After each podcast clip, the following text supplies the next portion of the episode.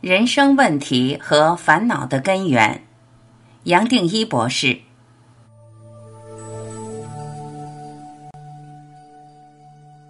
脑不是我们的朋友，它最多是我的伙伴。它存在的用意，完全是为了强化、肯定小我的存在。我过去提过，头脑最多只是我们的工具，让我们可以在这个世界操作。但一般没想到的是，头脑本身就是我们全部人生问题和烦恼的根源。头脑要运作，一定要透过不断的比较，才可以产生意思或得到意义。假如突然失掉比较的功能，或是这个比较对过去的推理造出矛盾，头脑当然会受到刺激，感到威胁。也就好像自己会被消灭一样。我们通常讲我会受到生命的威胁，也是一样的意思。我们每个人都有一种最深的恐惧，也许是怕被淹死，也许是怕被火烧死，也许是害怕自己没办法达到别人的期待。会恐惧，就是因为小我会抵抗。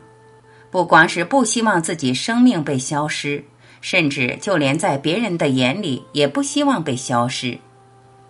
不只是失去这个身体会带来威胁，就连失去念头也带给头脑同样的危机，等于是推翻了它全部的存有和价值。只要有任何威胁它存有的可能，头脑一定会抗议，甚至自然把它排除。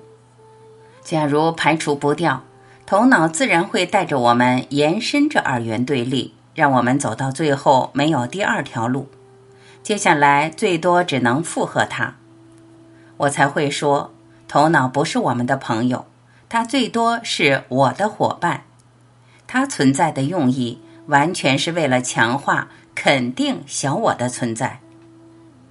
比如说，头脑可能让我们对这个人间不满。希望找出一条路，但是所找出来的总是全部落在物质的层面，一样还是头脑的东西。前面也提过，透过享乐调节的机制，让我们对快乐的期待，只要一得到满足，接下来就进入一个不快乐的状态，我们也就突然又把目标转到别的地方，一样还是头脑的东西，就像在人间。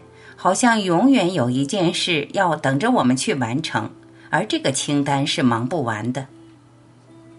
也有少数的朋友可能对世界不满而往内心投入，但这种倾向一样还是头脑的运作。这些朋友自然会认为，内心或更微细的层面是比我们这个世界更踏实，好像比这个人间更值得投入。在新时代的圈子，我认为这种心态是特别明显。一个人会自然更投入脉轮的练习，追求微细能量的变化，透过种种转变，包括各种看不到但可以体会的现象，建立另一个虚的现实。为此，我不断提醒：透过这个身心是不可能解脱的。不可能透过它可以回到一体。一个人进入再微细的状态，一样还是头脑的产物，和永恒的无限是在不同的层面。我才不断的透过全部生命系列，想做一个直接的对话。这个对话是心对心的对话，只有心可以听懂，而不会产生悖论。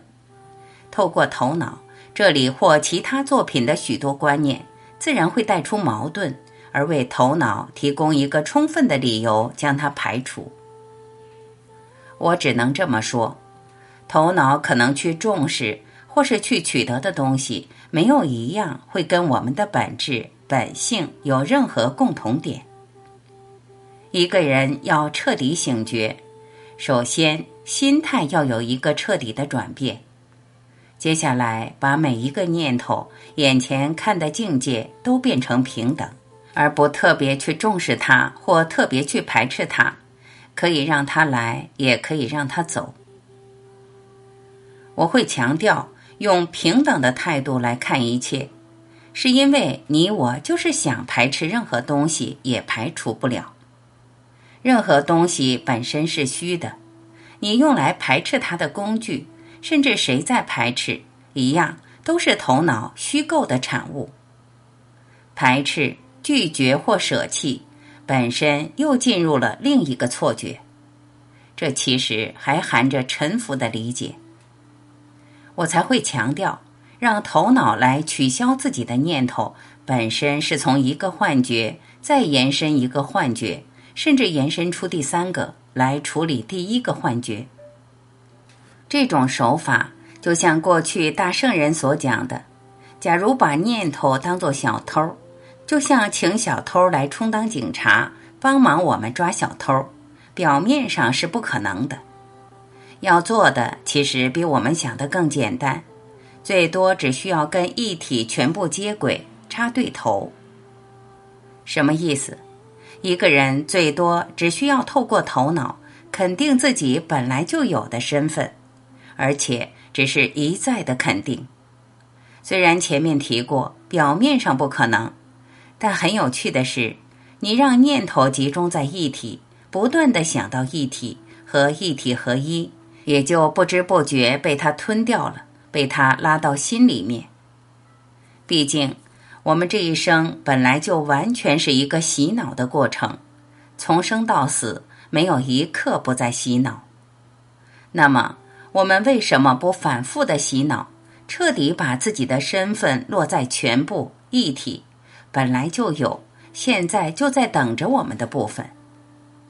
这样一来，不知不觉也就被自己吸收进去，被它吞掉。这才是真正正确的方法。摘自《头脑的东西》。